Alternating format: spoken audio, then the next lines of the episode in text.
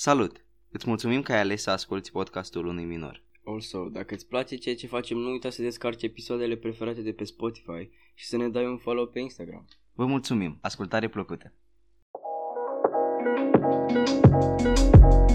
Salutare dragi ascultători și bine v-am regăsit la podcastul unui minor. Astăzi am pregătit un episod care cu siguranță te va educa mai mult decât orice. Dacă ești interesat de subiecte precum educația financiară, educația civică și educația în toate formele ei, Ți-aș recomanda să stai până la final pentru a nu rata informații care te vor ajuta. Invitatul de astăzi are cu siguranță un set larg de cunoștințe și idei pe care sperăm să-l împărtășească în acest episod cu noi. So, fără mai multe vorbe, doresc să ți-l prezint astfel pe Claudiu Margină, marketer online și cofondator Strigăt pentru Educație. Salut, Claudiu! Salut, salut! Mersi frumos, ai spus că sunt și marketer online, super! uh, voiam să îți spun acum ca să intrăm așa direct în pâine, cum s-ar spune, Uh, dacă poți să ne povestești câte puțin despre tine și despre ceea ce faci tu? Ok, bun.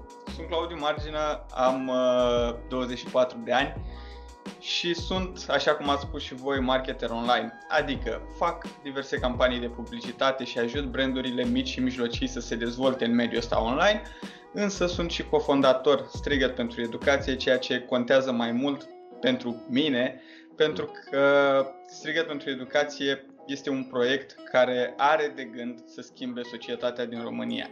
Și când mă refer uh, la a schimba societatea din România, mă refer la a crea o societate educată, o societate uh, cu un potențial mai mare de dezvoltare. Mhm. Toată povestea cu strigăt pentru educație a început în urmă cu aproximativ 5-6 ani, dacă nu mă înșel, eram prin liceu uh, și doar ce descoperisem dezvoltarea personală. Participasem la un club de lectură și acolo erau câțiva oameni care propuneau cărți de dezvoltare personală pe care noi să le citim. Și am început să citesc și eu, mi s-au părut foarte interesante titlurile gen cum să ajungi la succes uh, sau, nu știu, de la idee la bani, tată bogat, tată sărac, diverse astfel de titluri. Și am zis, hai să încerc. Și am început să citesc, mi-au plăcut foarte mult primele cărți pe care le-am citit și de atunci am zis, măi, eu pot să ofer mai departe informația pe care o primesc din cărțile respective, pot să ofer eu mai departe. Și am hotărât atunci să fac o pagină de Facebook care se numea fix așa strigăt pentru educație și aveam și un blog pe care scriam, uh, doar că ceea ce postam în momentul ăla pe pagina Strigăt pentru Educație era doar ceea ce găseam în cărți. Nu era nimic din experiență proprie, nu era nimic Uh, trecut neapărat prin filtrul minții mele, ci erau diverse citate și comentarii pe care eu le găseam în cărți sau diverse clipuri motivaționale, educaționale pe care le găseam pe YouTube la vremea aceea. Chiar și așa atunci am reușit, asta se întâmpla undeva în 2016, dacă nu chiar 15. Uh, am reușit atunci să strâng o comunitate de 22.000 de persoane pe Facebook. Wow. și da, din păcate am ajuns la facultate, 2 ani mai târziu am ajuns la facultate, uh, am plecat printr-un program în America o vară, 4 luni, uh, la muncă și la călătorit și în momentul ăla cumva valorile mele s-au schimbat, a fost o experiență care m-a schimbat și am ajuns să renunț pentru o scurtă perioadă de timp la proiectul Strigăt pentru Educație pentru că nu, mai reuși, nu mă mai regăseam în ceea ce era el atunci, adică nu mă mai regăseam în a doar a posta citate și comentarii din alte cărți, uh, ci aș fi vrut să aduc un pic mai multă valoare oamenilor, însă habar n-aveam cum să fac asta și am zis ok, iau o pauză, e momentul să mă opresc și o să văd dacă o să continui sau nu cu proiectul ăsta altă dată. Uh, din fericire am reușit să reiau proiectul împreună cu Mădălina. Uh, am cunoscut-o la facultate pe Mădălina, este prietena mea. I-am povestit despre proiect și despre ceea ce am uh, făcut eu la vremea respectivă. A fost foarte încântată și împreună am pus bazele a ceea ce este astăzi strigat pentru educație și ceea ce vrea să devină strigăt pentru educație, adică cea mai mare platformă educațională din România. Și când zic platformă educațională, mă refer atât la educație formală cât și educație non-formală. Bineînțeles, în momentul de față avem doar educație non-formală, însă cu pași uh, mici o să ajungem să cooptăm parteneri, profesori din diverse domenii care să ofere publicului larg și educație formală. Wow. În legătură cu ce tocmai ai zis, uh, aș vrea să îți apreciem sinceritatea, pentru că este o poveste foarte sinceră și noi apreciem pentru că ai uh, ales să o împărtășești pe acest uh, episod. Um, uite, tot ca să rămânem pe aceeași linie de plutire cu educația, aș vrea să spun că am citit în blogul Strigăt pentru Educație un lucru care pe mine personal m-a uimit enorm. Acolo spuneai că adori să te înconjori de educație lucru, lucru pe care nu-l vezi sau auzi des în viața cotidiană. Aș dori să te întreb de unde ai căpătat această dragoste pentru educație? Din frustrare, din multă, multă frustrare. Știi de ce? Pentru că am văzut cum sunt lucrurile în altă parte și am văzut că se poate mult mai bine. Și am încercat să văd, să înțeleg ce fac oamenii ăia mai bine decât noi și ce facem noi mai prost decât ei. Și mi-am dat seama că este vorba despre educație, despre felul în care sunt educați oamenii ăia și despre felul în care uh, noi în România, nu vreau să generalizez acum, dar asta se întâmplă, uh, suntem educați. Și am zis, ok, lucrurile astea trebuie să se schimbe. Cum se pot schimba? Se pot schimba în două feluri lucrurile astea. Se pot schimba de sus în jos, adică statul să se implice mai mult, să creeze o reformă în sistemul de educație. Uh, puține speranțe mai sunt în momentul de față.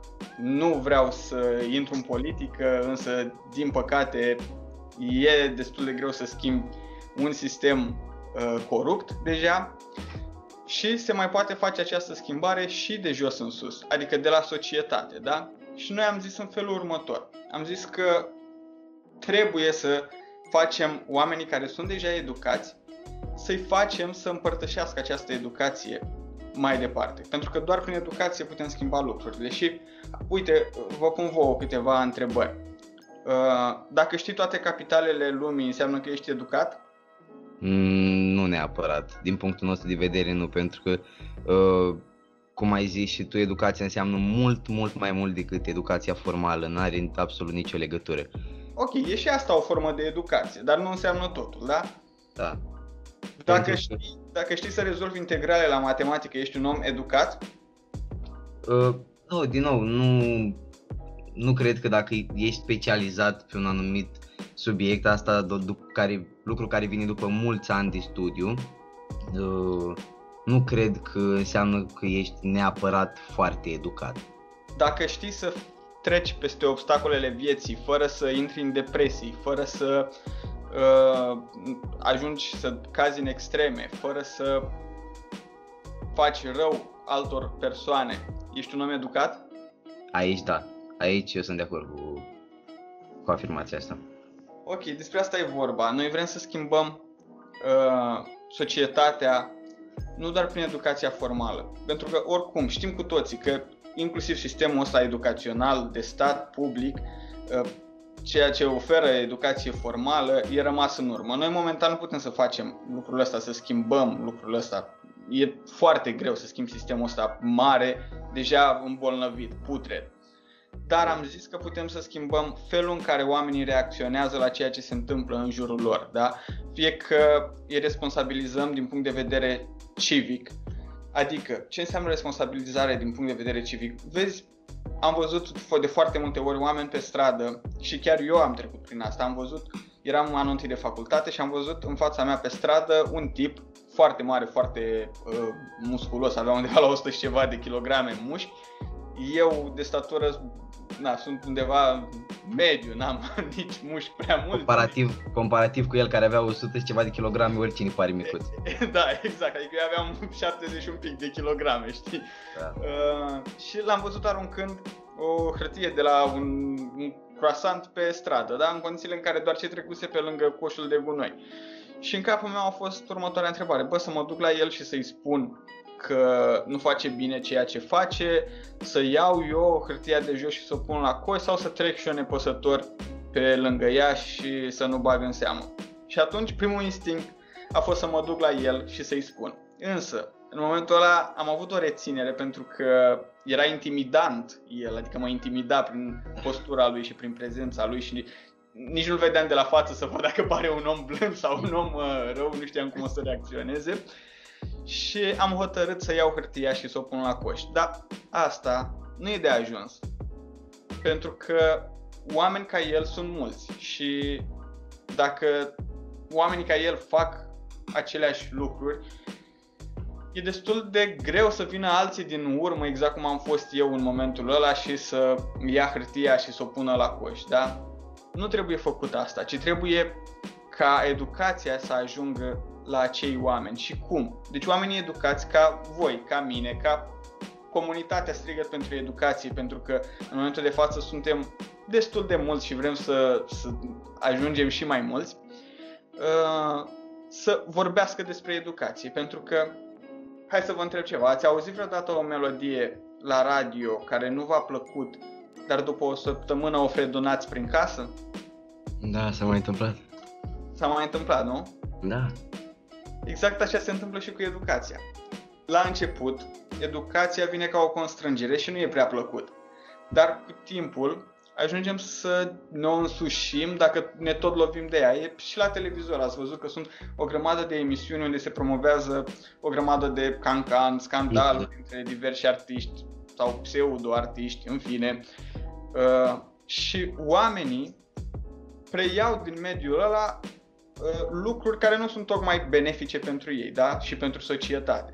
E bine, dacă noi toți începem să distribuim educație pe peste tot, inclusiv în mediul online, da, Instagram, Facebook, YouTube, tot ce înseamnă uh, platformele de socializare, dar inclusiv în mediul offline, pentru că voi aveți prieteni, eu am prieteni, aveți rude și noi avem rude și putem să spunem, ok, dacă vedem pe cineva din cercul nostru apropiat care știm că nu o să reacționeze într-un mod uh, neapărat urât, atunci când aruncă o hârtie pe jos, da, putem să spunem, băi, uite care sunt consecințele pe termen lung dacă tu arunci o hârtie pe jos. Uite care sunt consecințele pe termen lung dacă tu uh, înjuri pe stradă și, nu știu, aduci scandal în... Da. D- dacă mergi pe stradă cu mașina, da, și te oprești în mijlocul intersecției și te dai jos din mașină și începi să înjuri și pe ăla și pe ăla că au blocat intersecția și mai știu eu ce, știi? Adică chestii de genul ăsta și dacă noi toți împărtășim, distribuim din ce în ce mai multă educație pe peste tot, se întâmplă, e exact același efect pe termen lung, bineînțeles, nu pe termen scurt. Adică nu o să se întâmple schimbarea într-o lună, în două luni, șase luni, într-un an. O să se întâmple pe termen lung. Dar oamenii vor fi mai familiarizați cu ceea ce înseamnă educație. Dacă noi toți facem asta și încercăm să împărtășim. Deci nu e de ajuns doar să fim noi buni, să facem noi bine, ci trebuie să și împărtășim despre bunătate, despre bine, despre educație civică și tot ce ține de educație. Da, așa Mi se pare că ce tocmai ai zis merge foarte bine cu zicala fi, schimbarea, fi tu schimbarea pe care vrei să o vezi în lume și nu, ni se pare un lucru genial. Și aș mai avea o întrebare, ă, sunt sigur că și tu ai auzit de încercările lui Shelley de a schimba sistemul educațional din România pentru că mhm. vorbim de educație. Ce părere ai tu de acest lucru?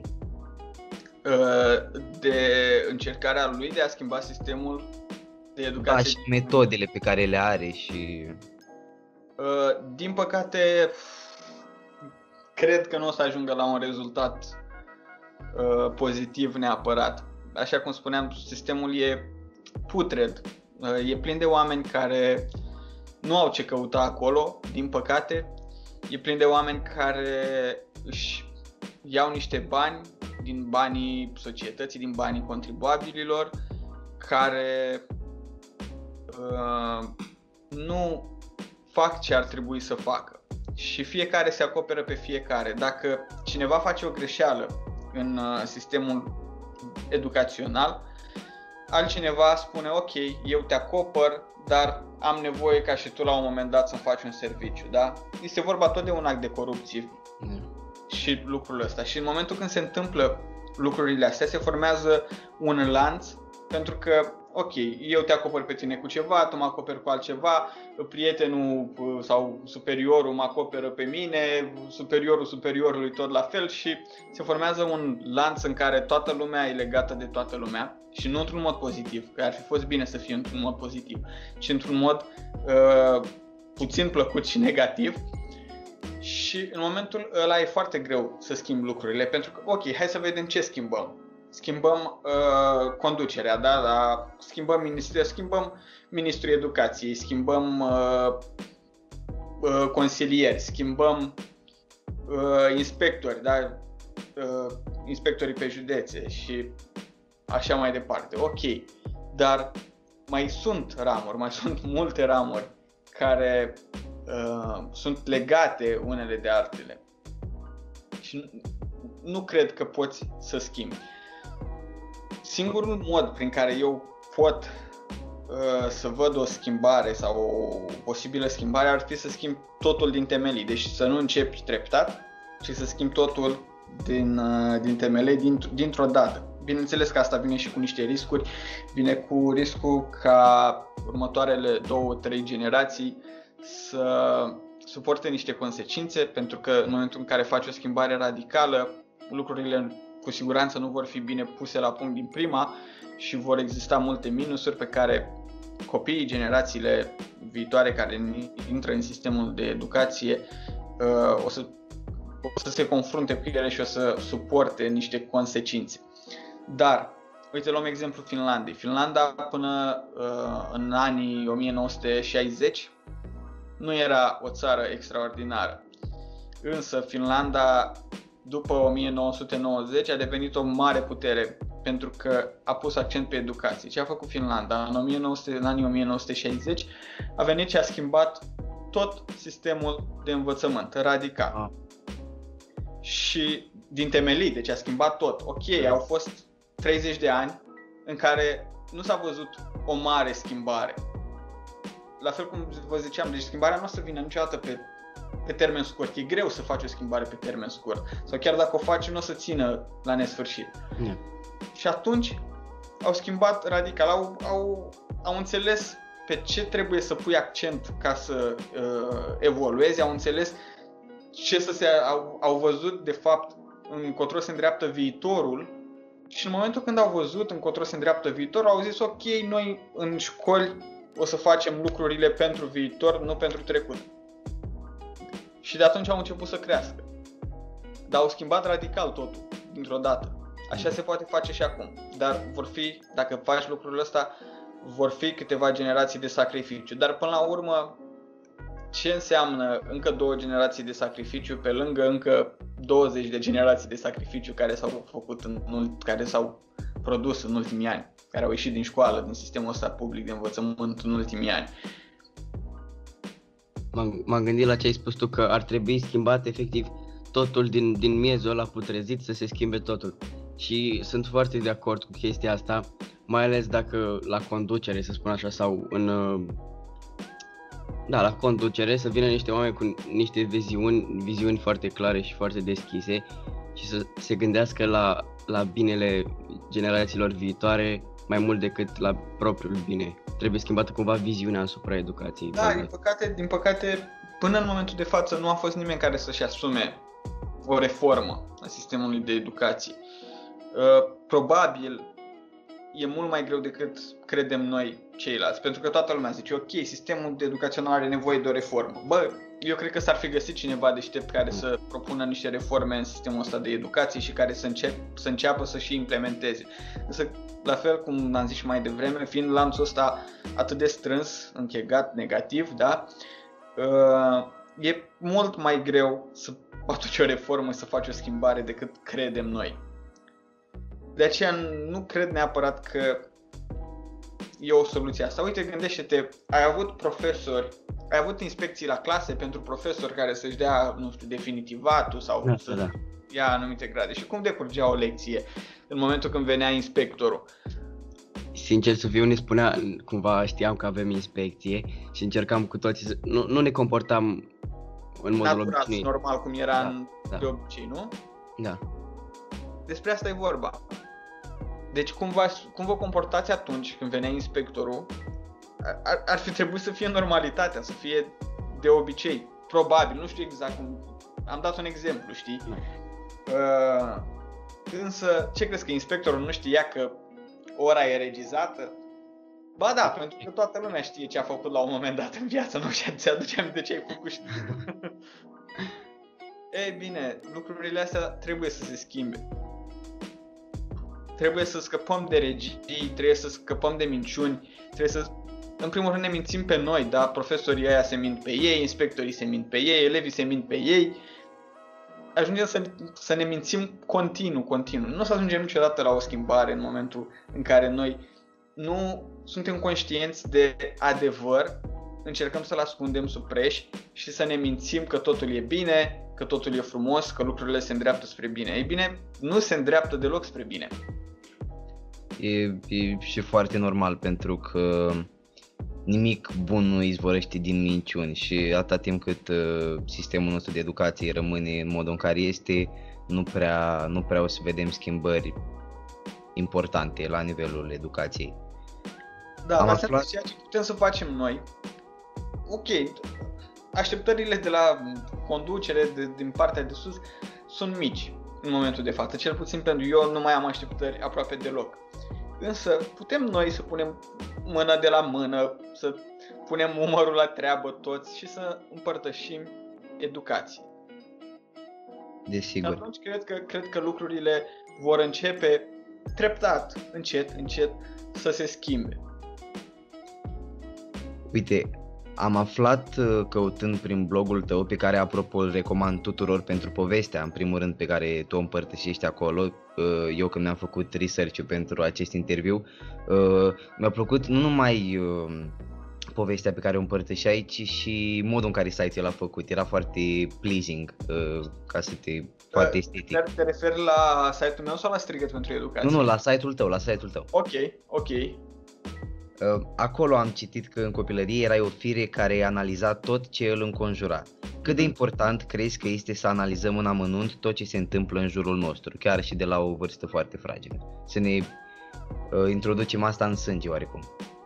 Depinde și cum faci analiza asta. Uh, e foarte important, dar nu toată lumea poate să facă asta. La mine a fost ceva uh, și nativ cel mai probabil, pentru că de obicei noi oamenii suntem tentați să vorbim foarte mult despre noi și despre ceilalți, da? E, la mine, nativ fiind, pentru că n-am avut neapărat o educație în sensul ăsta, adică eram mic, când spun mic, chiar eram mic, mic, adică 3-4 ani. Mic, foarte mic. Uh, și mie nu-mi plăcea să vorbesc. Adică, uite, îmi povestea tatăl meu că noi când mergeam în vacanțe, Ă, toți copiii se jucau cu toți copiii acolo între ei. Ei, eu stăteam deoparte și mă uitam la ei, mie nu plăcea să mă duc să, să vorbesc cu ei, să socializez cu ei neapărat. Rar și foarte greu îmi făceam prieteni, însă stăteam acolo uh, și analizam ceea ce, cum se comportă ei. E, foarte importantă analiza asta și să faci o analiză corectă e foarte important, tot ceea ce se întâmplă în jurul tău, pentru că de cele mai multe ori ceea ce vedem noi nu e neapărat realitatea, ci e ceea ce noi gândim că este realitatea. E de fapt percepția noastră asupra ceea ce vedem și nu realitatea propriu-zisă. Dacă reușești să te detașezi un pic de tine, de ceea ce gândești tu de trecutul tău, de gândurile pentru viitor, de planurile tale și să observi lucrurile așa cum sunt sau măcar apropiate de așa cum sunt, de realitate, mm. atunci vei reuși să tragi și niște concluzii pertinente, concluzii care vor ajunge la un moment dat sau nu să schimbe ceva. Deci analiza, procesul de analiză a ceea ce se întâmplă în jurul nostru contează enorm, în, inclusiv în dezvoltarea noastră. Uite, în momentul în care vorbești cu o persoană față în față, și tu te gândești mai mult ce să spui tu ca să dai bine, uh, cum să formulezi cuvintele, cum să te zâmbești, cum să te prezinți. Dacă pui mai mult accent pe tine, pe emoțiile tale, atunci vei uh, scăpa din vedere să te uiți la persoana respectivă, să vezi ce îți transmite ea, să analizezi persoana respectivă. Da, Dacă pui accent prea mult pe tine și nu pe ceea ce se întâmplă în jurul tău, atunci pierzi din vedere realitatea. Îți dai seama pentru uh, pentru ca să reușim să fim atenți la tot ce se întâmplă în jurul nostru, îți trebuie cumva și, la, și dedicare și uh, să fii mm, axat pe, pe acel scop și văd foarte mult chestia asta în societatea noastră și este foarte enervant, cel puțin pe mine mă enervează, văd lumea că spune n-am timp, nu am timp și nimeni nu-și face timp pentru lucrurile care chiar contează. Păi, și este fapt, puțin trist. Toți, toți avem timp, că toți avem 24 da, de ore. Da? Uh, cum folosim noi astea 24 de ore într-o zi, este, a, vine, uh, a, acum vine în discuție cum prioritizăm noi lucrurile, da? Pentru că nu contează cât timp ai. Pentru că toți avem la fel de mult timp. Sunt 80 și ceva de mii, mi se pare, am făcut un calcul la un moment dat, de secunde în 24 de ore. Adică toți avem același număr de, de secunde, de unități de timp. Însă cum folosim noi timpul ăsta? Ok, ce alegem? Uh, alegem să alegem să citim o carte, uh, alegem să citim 10 minute pe zi sau alegem să ne uităm la un clip cu pisici și cu căței drăgălași 10 minute pe zi. Alegem să ne consumăm timpul bând un pahar de apă sau alegem să ne consumăm timpul bând un pahar de cola? Nu vreau să fac reclamă. Pepsi, Sprite, Fanta. Așa. Uh, deci, e vorba despre priorități. Da. Uite, dacă, ai, dacă ar fi să recomanzi o carte ascultătorilor noștri care cumva să-i ajute să mm, se îndrepte către direcția aia, către mm, viziunea aia foarte bună la care toți, uh, toți vrem să se ajungă în conducere. Care ar fi cartea pe care recomandau? Mai, o să recomand o carte, dar înainte să recomand o carte vreau să zic că dacă citești o carte, nu o să te ajute cu absolut nimic dacă nu și aplici ceea ce, ceea ce citești în carte și ceea ce ți se potrivește ție.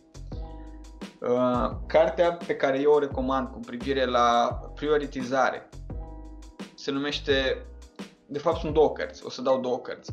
Una dintre ele este Esențialismul, uh, carte care prezintă lucruri, nu știu exact, nu mai țin minte autorul, nu am în bibliotecă aici, uh, carte care prezintă cum să aflăm și cum să gestionăm lucrurile și cum să punem accent mai mult în viața noastră pe lucrurile care chiar contează pentru noi și să vedem că nu toate lucrurile pe care le facem contează cu adevărat pentru noi.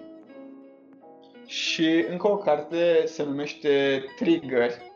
Uh, este despre formarea obiceiurilor și modul în care noi facem niște activități pe pilot automat, de ce le facem și cum putem schimba lucrurile dacă activitățile pe care le facem nu sunt tocmai benefice pentru noi. Ce am observat că în, în ultima vreme am, mi-am tras ca un fel de semnal de alarmă. Noi facem totul mecanic, nu, nu stăm să, să analizăm tot ce se întâmplă, de exemplu când te speli pe mâini. Mm. De câte, ori, de câte ori stai să te gândești, wow, uite, apă, apa înseamnă viață, apa este cald, avem apă în casă, săpunul, miros săpunului, parfumat. Știi, sunt detalii foarte micuțe care pot să facă o diferență foarte mare în viziunea ta asupra lumii în general. Mm-hmm. Dar să știi că nu e neapărat rău uh, că facem unele lucruri pe pilot automat. Pentru că în momentul când facem lucruri pe pilot automat, asta ne scapă de un consum de energie inutil. Adică, într-adevăr, e foarte mișto să fii conștient că, ok, cu ceea ce ne spălăm noi pe mâini, se numește apă, exemplu, da. viață, da. Și mirosul săpunului la fel e foarte mișto să-l conștientizăm. Însă dacă am face asta mereu, mereu, de fiecare dată când ne spălăm pe mâini, vom consuma foarte multă energie uh, pe, pe lucrurile astea. Energie care, să fim serioși, nu e infinită pentru nimeni. Uh, ar, ar trebui să, să găsim un echilibru între ceea ce înseamnă automatisme și ceea ce înseamnă conștientizare. Pentru că, uite, mie îmi place să, să automatizez procesele. Eu lucrez în marketing, dar în momentul când fac un site, eu am deja un proces automatizat. Nu stau de fiecare dată să mă gândesc, ok, și în momentul ăsta ce mai trebuie să fac? Ok, și în momentul ăsta ce mai trebuie să fac? Eu am o procedură, o automatizare pe care o folosesc mereu, pentru că îmi eficientizez eu munca, dacă câștig și timp, despre care vorbeam și spuneam că e, e la fel pentru toată lumea și e foarte important. Uh, și câștig și energie, sau de fapt reduc consumul de energie. Însă, Uite. da, e bine, e bine să conștientizăm multe lucruri. Chiar m- am fost în parc uh, la altă seară, vineri seară, și eram pe un pod și mă uitam și eu și Mădălina la apă. Și erau uh, foarte multe testoase în apă, testoase de apă, plus pești și mai mici și mai mari. Băi, și am rămas pierdut așa, în, mă, mi se oglindea și chipul în apă și mă uitam și printre testoase și printre pești.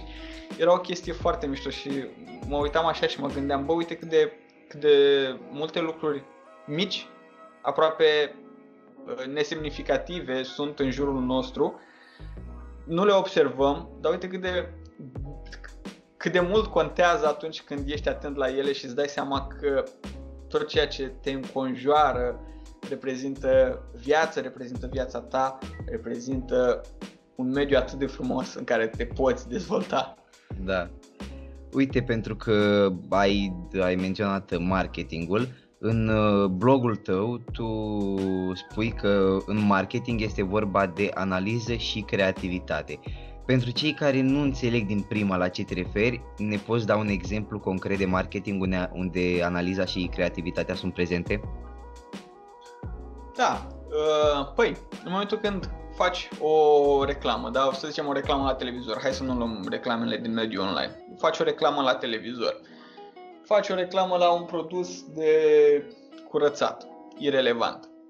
Dacă tu nu faci reclama aia să atragă atenția celor care se uită la televizor, ă, aproape o faci degeaba. De fapt nu o faci degeaba pentru că repetând de multe ori numele brandului, subconștientul uman o să-și aducă aminte de, de brandul respectiv.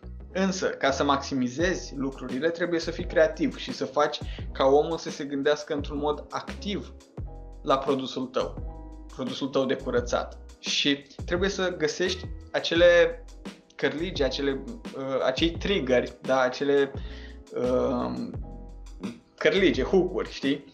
Care să, să-i facă pe oameni să zică, să aibă o sclipire și să-și dea seama că produsul ăla chiar îi poate ajuta conștient, nu inconștient. E, asta e partea de creativitate, da? Deci cum facem o reclamă să tragă atenția. Și acum vine partea de analiză, pentru că tu nu o să știi niciodată din prima că acea reclamă o să atragă atenția. Și te uiți pe cifre la urmă, da? Ok, rulezi reclama respectivă 20 de zile, 30 de zile, 45 de zile, o perioadă de timp și apoi te uiți pe cifre, ce s-a întâmplat.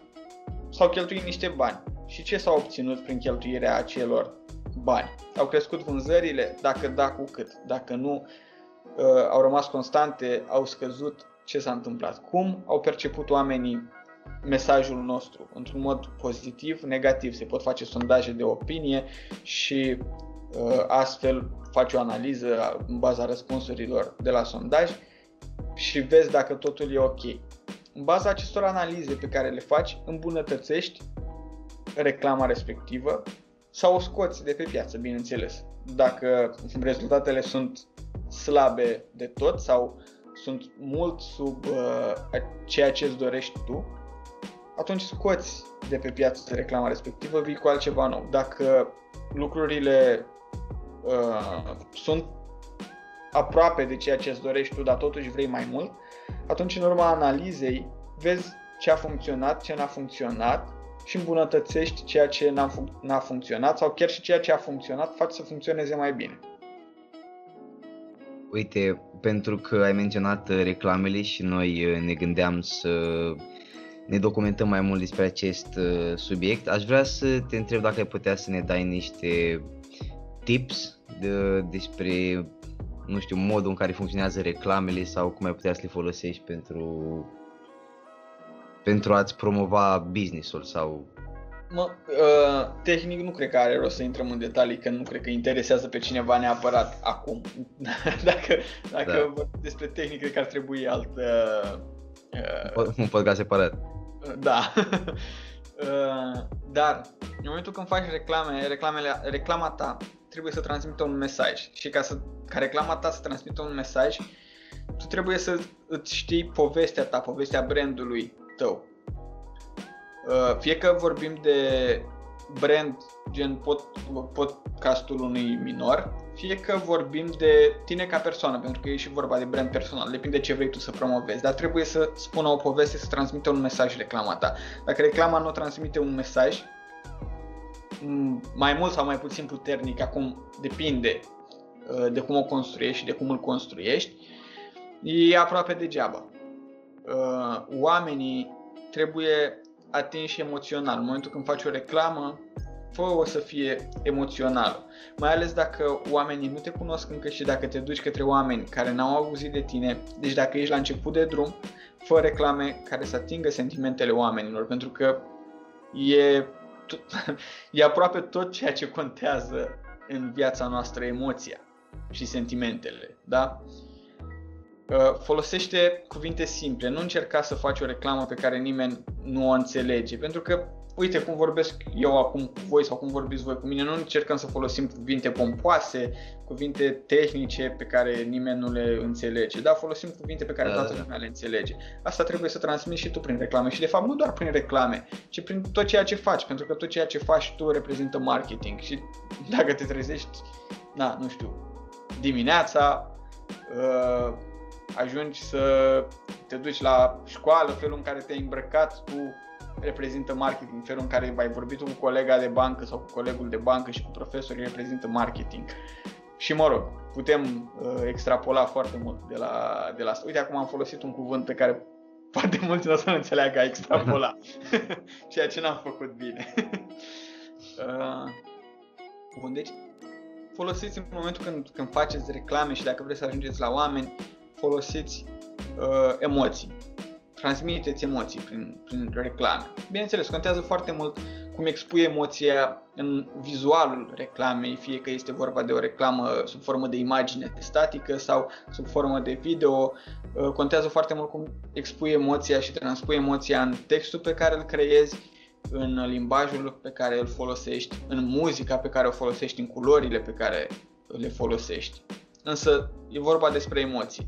De exemplu, dacă vrei să folosești anumite culori uh, și vrei să transmiți o anumită emoție și nu știi ce culori să folosești, scrie pur și simplu pe Google psihologia culorilor și o să vezi un tabel cu diferite culori, aproape toate, și fiecare culoare o să vezi că e descrisă ca transmițând ceva. Și dacă stai să-l analizezi, chiar așa sunt, adică nu e o vrăjeală, știi?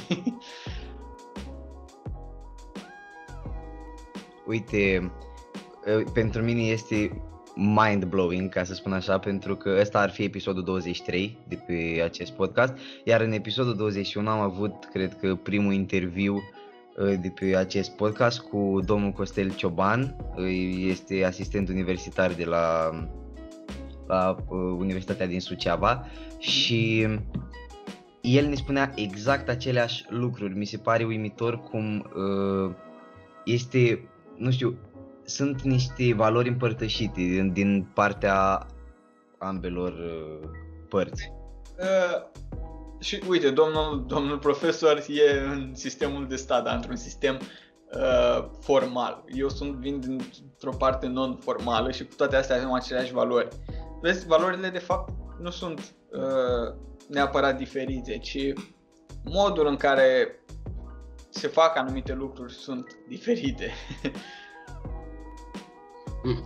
Bănuiesc că impactul, impactul asupra adolescenților ar fi mai mare dacă vine dintr-o parte informală, fiindcă sunt atât de obișnuiți să meargă la școală, școală și atât de obișnuiți cu automatismele astea și cu să păstreze aparențele la școală cu profesorii și așa, încât când vine din partea unui, unei surse unei surse, unei surse non-formale, vine ca din partea unui prieten. Uh-huh. Și uh-huh. vine, informația este primită mult mai cu, cu deschidere. Cu zâmbetul pe buze, da. Așa da. e, așa e.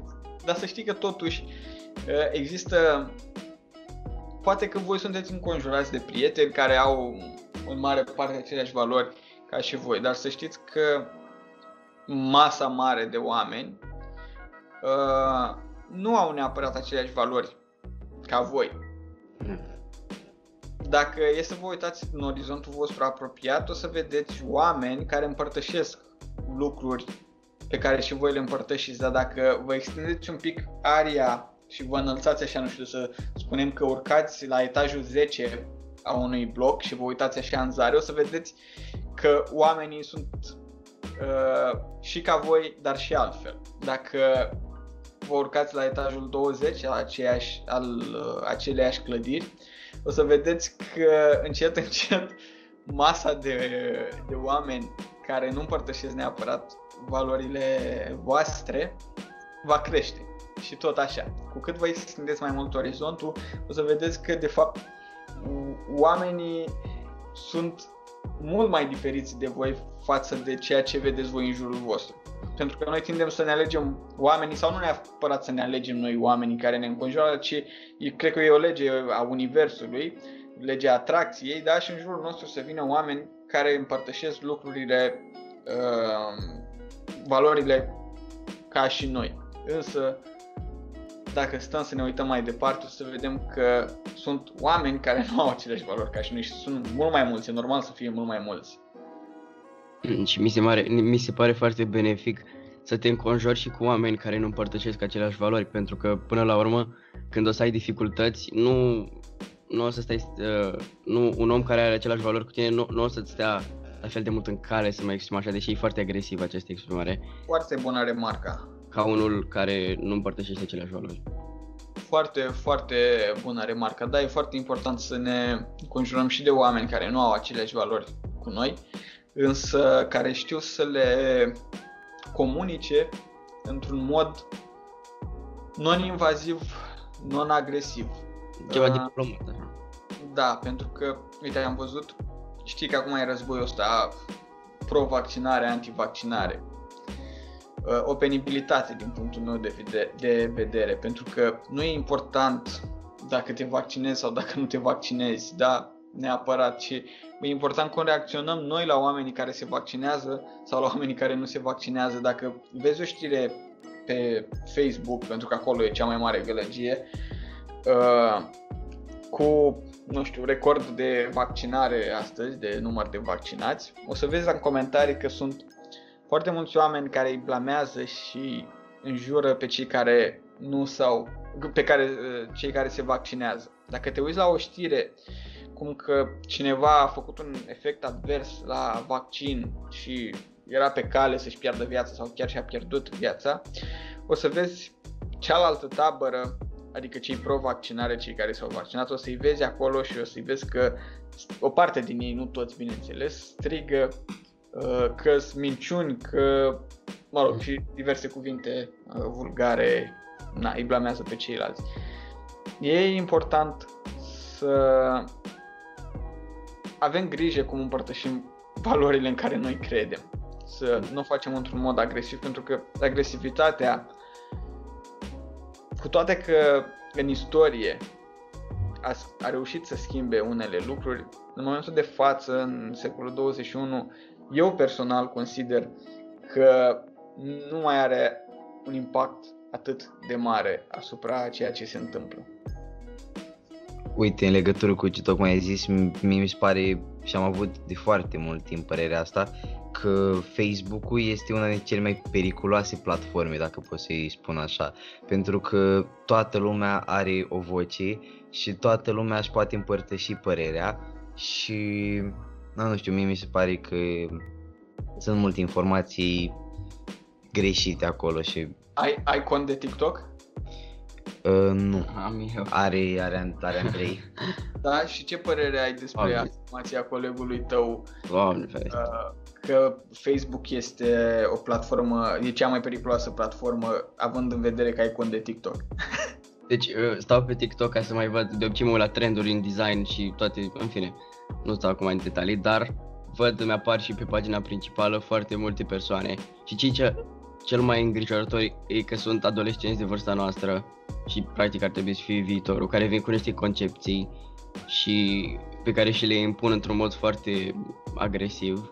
Mm. Și niciodată nu știi ce o să, o să dea blow up, ce o să devină viral și câte mm-hmm. like-uri o să strângă și e foarte algoritmul ăsta de la TikTok a zice că e ca la ruletă, la ruleta norocului, nu știu, nu știi.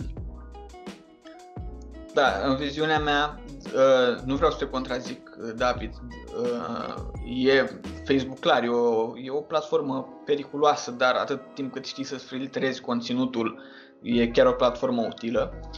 Uh, și sunt câteva tipsuri și pe partea asta de filtrare de conținut, însă TikTok e o platformă mult mai periculoasă din punctul meu de vedere. Am făcut pe Strigăs pentru Educație, săptămâna asta am făcut un clip în care prezentam evoluția alocației, pentru că pe TikTok sunt în general tineri, adolescenți sau na, chiar mai, mai tineri și am zis hai să prezentăm evoluția alocației din 2007 până în 2021. Și pornea alocația în 2007 de la 25 de lei și ajungea în 2021 la 214 lei. Și oamenii au înțeles că noi de fapt susținem că alocația este mare, dar noi prezentam doar un fapt. Noi prezentam doar faptul că alocația era în 2007 25 de lei și că în 2021 este 214 lei. Evoluția, da, cât a fost în 2010, cât a fost în 2013, 2015 și așa mai departe. E, și oamenii au început cu injurii la adresa noastră, o parte din ei, nu toți, să ne înțelegem. O mică parte cei drept, dar au fost. Uh, că cum puteți susține că există așa o mare creștere? Cum puteți uh, susține că, na, nu știu, la un moment dat ne făceau, ne spuneau că suntem uh, fii de parlamentari, de guvernatori. Oh, da. Mă rog, nu că m-aș fi supărat să fiu asta, dar, dar nu era cazul. Mă rog, și tot felul de, de chestii răutăcioase, știi? Uh, și a fost o problemă, ok, astea au fost injuriile, nu pot să zic că a fost o mare parte cu injurii, însă a fost o problemă că foarte mare parte din cei care au comentat acolo puneau, aduceau în discuție inflația. Inflația care e creșterea prețurilor, da?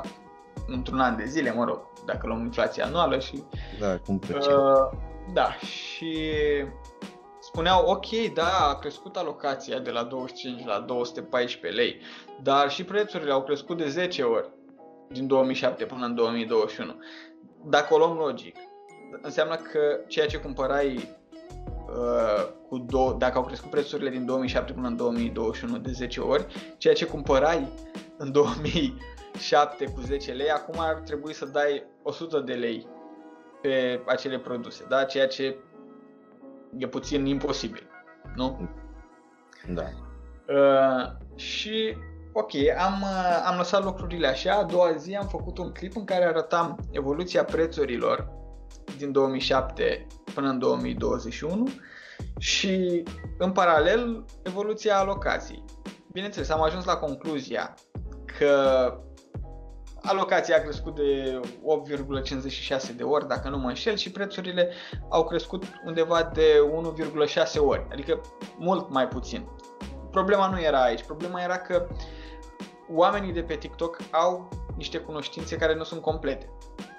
Uh, de fapt, oamenii în general au cunoștințe care nu sunt complete, doar că pe TikTok se propagă aceste cunoștințe care nu sunt complete foarte repede.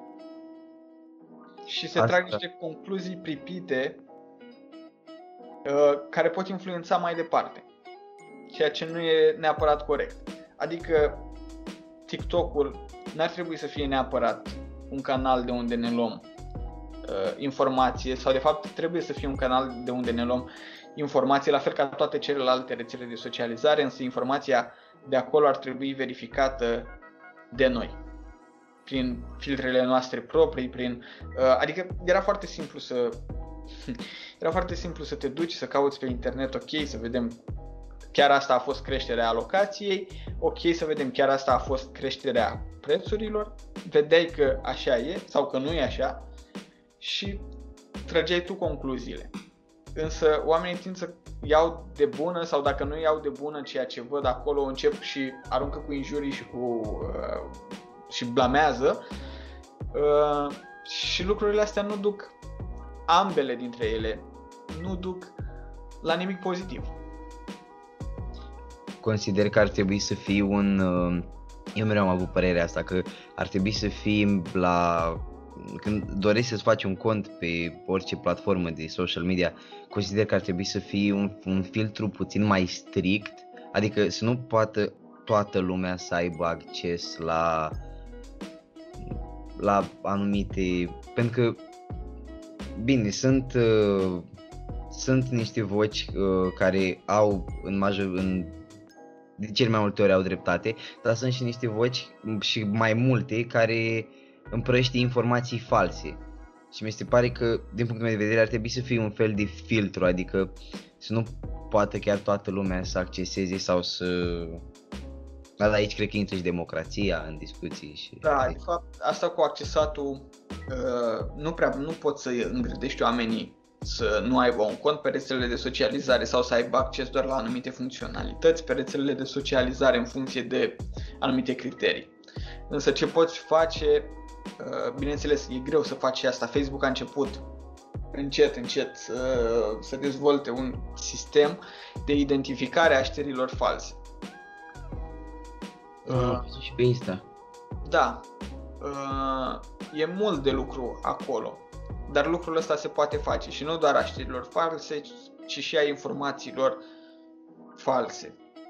Uh, suntem pe drumul cel bun, zic eu, dar durează până se va reuși să, să se facă un sistem care să funcționeze bine din punctul ăsta de vedere, o să dureze ceva. Dar, în- încă o dată, nu ai cum să îngrădești oamenii să, să, să nu aibă anumite funcționalități la rețelele astea sau să nu își facă un cont, pentru că trăim într-o lume liberă, toată lumea e liberă să facă ce vrea. Însă putem să îngrădim uh, informațiile false. Acolo, acolo putem face ceva, exact cum e CNA-ul pentru uh, televiziune și radio, așa poate exista, bineînțeles nu e vorba despre un CNA, ci e vorba de, despre niște sisteme automatizate care să identifice informațiile false, știrile false, informațiile false.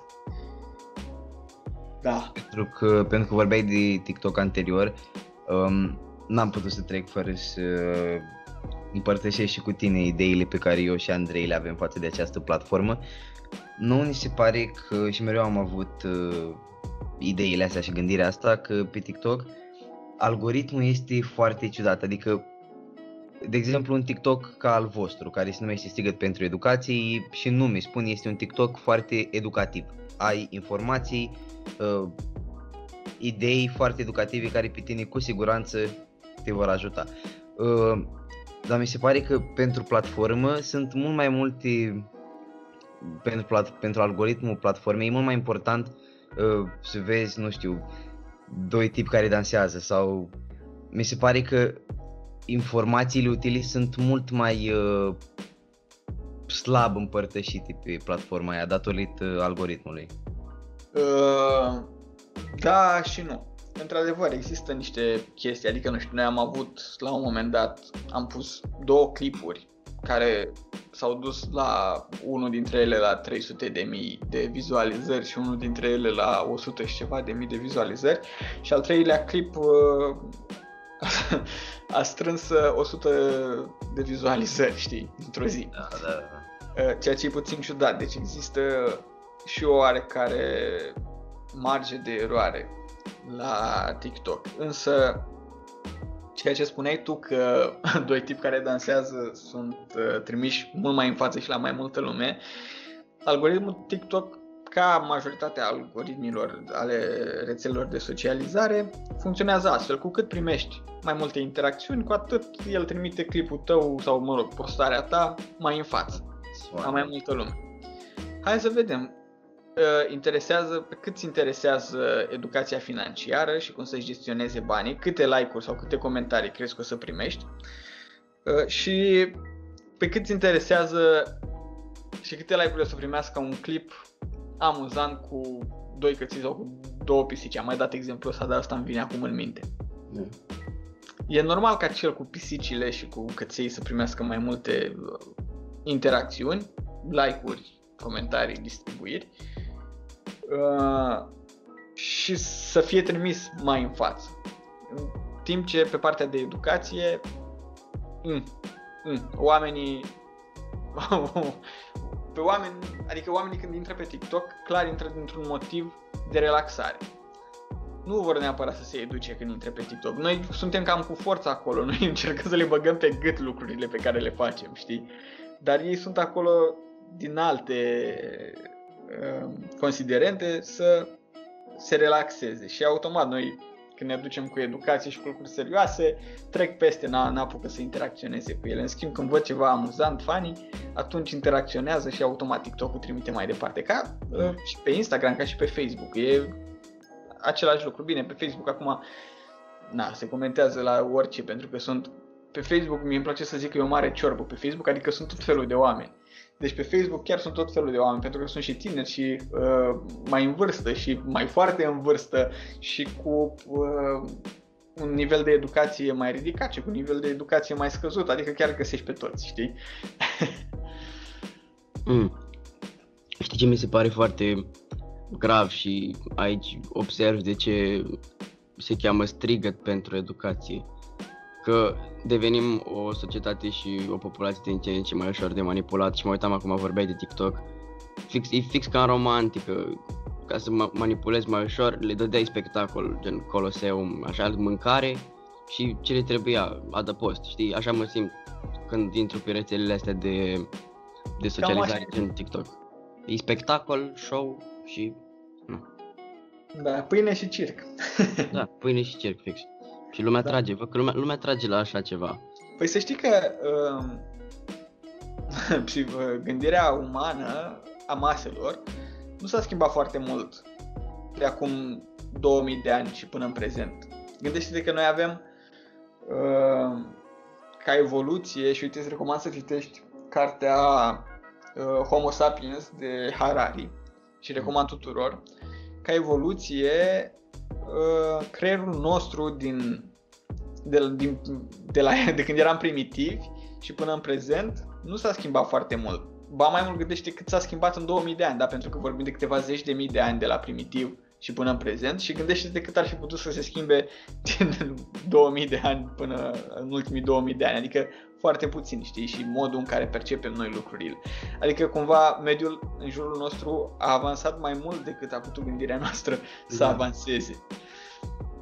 Aici mai vin și instinctele exact. primare, care nu putem neapărat să le schimbăm într-un Dar unele dintre ele se pot educa. Da, da, asta zic, se pot educa.